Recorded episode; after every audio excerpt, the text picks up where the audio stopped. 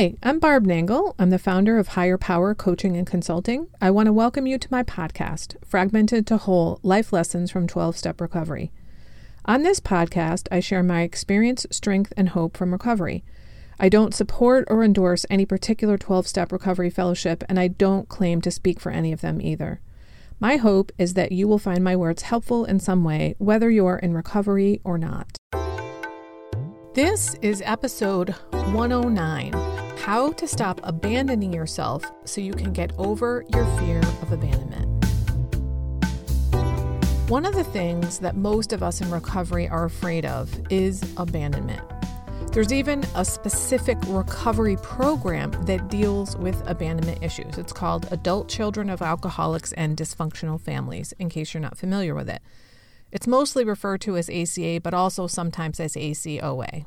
Anyway, the ironic thing is that most people in recovery, and especially those who are adult children, abandon themselves all the time.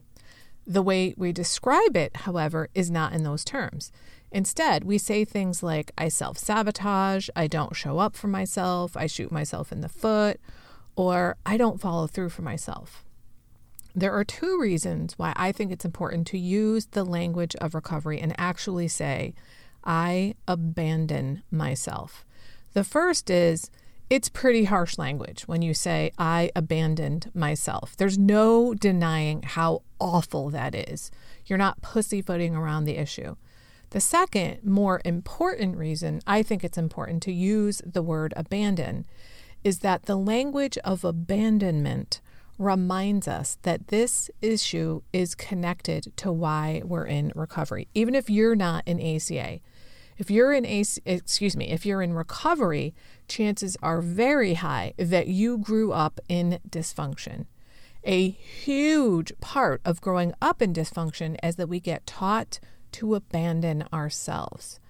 It's really ironic that the thing we fear the most is the thing we learn to do to ourselves.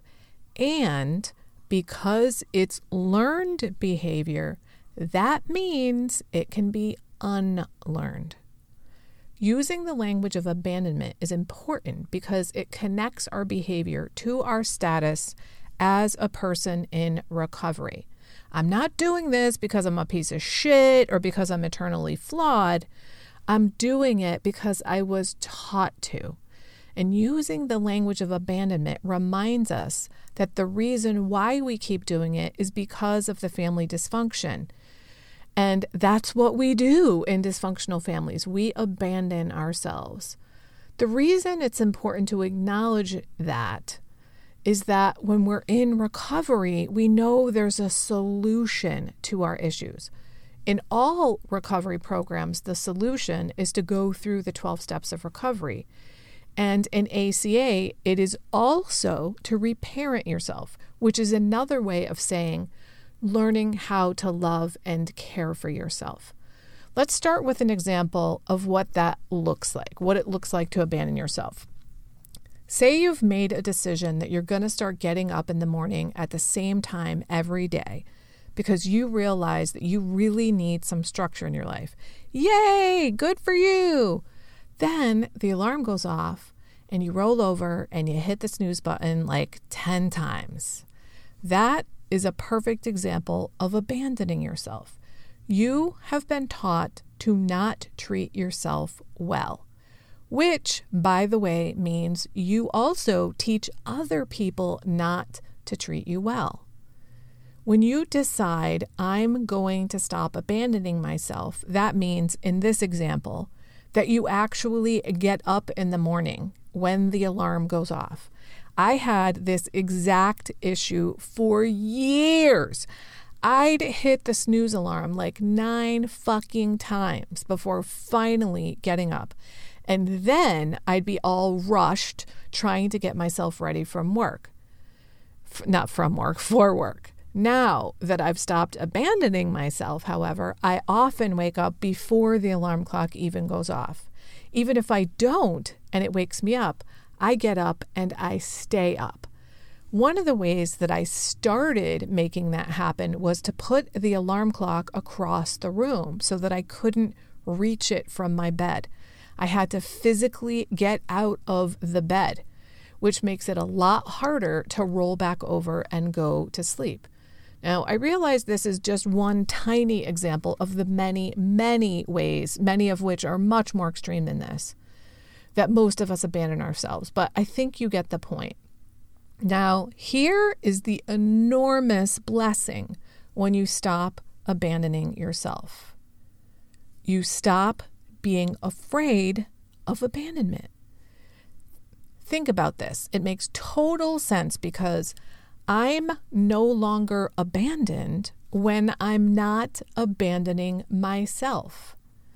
I don't need people the way that I used to. I'm not clawing at them like, don't abandon me, love me, don't ever leave me, approve of me, and all that stuff because I've stopped abandoning me. I'm not going to leave me ever again. I like me and I approve of me and I take care of me and I treat myself well. When you stop abandoning yourself, it's a bonus when other people like and love you, but you don't need that from them. Now, when you add your higher power that you can rely on, that you can hand things over to, that you can ask to guide your decision making, you're also not abandoned. So when you stop abandoning yourself, you stop becoming afraid of abandonment because you're not abandoned. You know you're going to show up for yourself and take care of yourself and follow through for yourself. And you also know that you have a power greater than yourself that you can rely on. What this does for relationships with others is astonishing, at least if your experience is anything like mine was. And here's why. When I stop abandoning myself and treat myself well and take good care of myself, I teach other people how to treat me. And I don't put up with people who abandon me. I'm not attracted to them. And guess what? I'm not attractive to those people anymore either. It's very apparent that I take really good care of myself. I remember one of my yoga teachers, who's a pillar of health and personal development and all that stuff, saying, When you have vitality of life, people listen to you. They listen because they know You've got something going on. You know something about this thing called life, about how to live well. So they listen to you because they know you know what you're doing and they want to know what you're doing. I think she was talking about something very similar to what I'm saying. When you stop abandoning yourself, you are in charge of your life because you take care of yourself. You take care of your health, your body. You signal to others that the temple you walk around in needs to be treated well. Your being, you need to be treated well. And a large portion of me stopping abandoning myself had to do with physical self care. I had times when I was severely depressed where I had an extremely difficult time getting out of bed and really doing any kind of self care. Dry shampoo was my best friend. I wasn't even fucking bathing regularly. And I often didn't brush my teeth daily, and it showed when I finally went back to the dentist. Now that I no longer abandon myself, I'm back on track and I go to the dentist every six months. I bathe every other day. I take care of my physical health.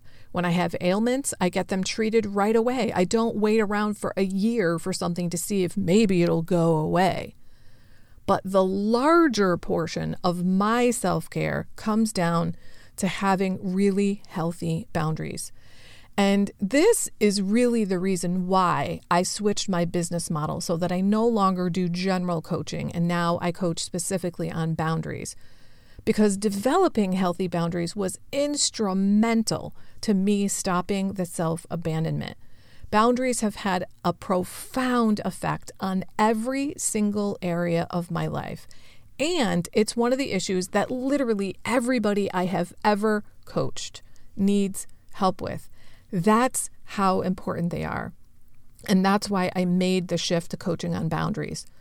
And the more I teach about boundaries, the more I understand the ripple effects they have in so many areas of our lives. I actually didn't even plan on this or think about this when I started this episode, but I'm just realizing that the opposite of self abandonment is having healthy boundaries. I have another episode on the boundaries of self containment and the boundaries of self protection if you want to listen. It's number 48. It'll give you a better understanding of how we stop abandoning ourselves when we develop healthy boundaries. Now, I invite you, dear listener, to start taking good care of yourself. It starts with just one action. So, if you haven't been brushing your teeth every day, for example, start by brushing your teeth tomorrow. And then, one day at a time, brush your teeth. And maybe put your alarm clock on the other side of the room. Or maybe enlist the help of another person who can be your wake up partner in the morning. You can check in with each other and say, Yep, I'm awake and I'm ready to take on the day. If you feel like you need help with any of this, I'd love to do a Better Boundaries phone call with you.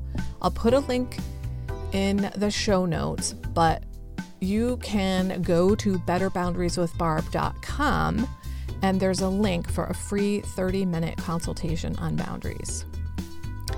I want to remind you that it doesn't matter how much you've abandoned yourself, it doesn't matter how many ways you've abandoned yourself. And it doesn't matter how many decades you've been abandoning yourself. It's never too late. You can turn that shit around. No one is beyond hope, including you, and healing is possible for everyone. Talk to you next week. Oh, wait. If you're not already following me on Instagram, please do. I'm at Higher Power Coaching. DM me there with ideas for more podcast episodes. I'd love to hear from you. That's it for today. Please share this episode with anyone who might find it helpful. If you like what you've heard here, you might be interested in private coaching with me. If that sounds like you, then head on over to barbchat.net or you can get on my calendar for a free 20 minute consultation to help you make lasting changes in your life, like I've made deep, lasting changes in my life. My ideal client is someone who is ripe for change, but I'll coach anyone who wants to be happy, joyous, and free. So if that's you, then go to barbchat.net and get on my calendar. I'd love to chat with you. Please like and subscribe to this podcast on your favorite podcast outlet. This helps other people find me. Thanks for listening.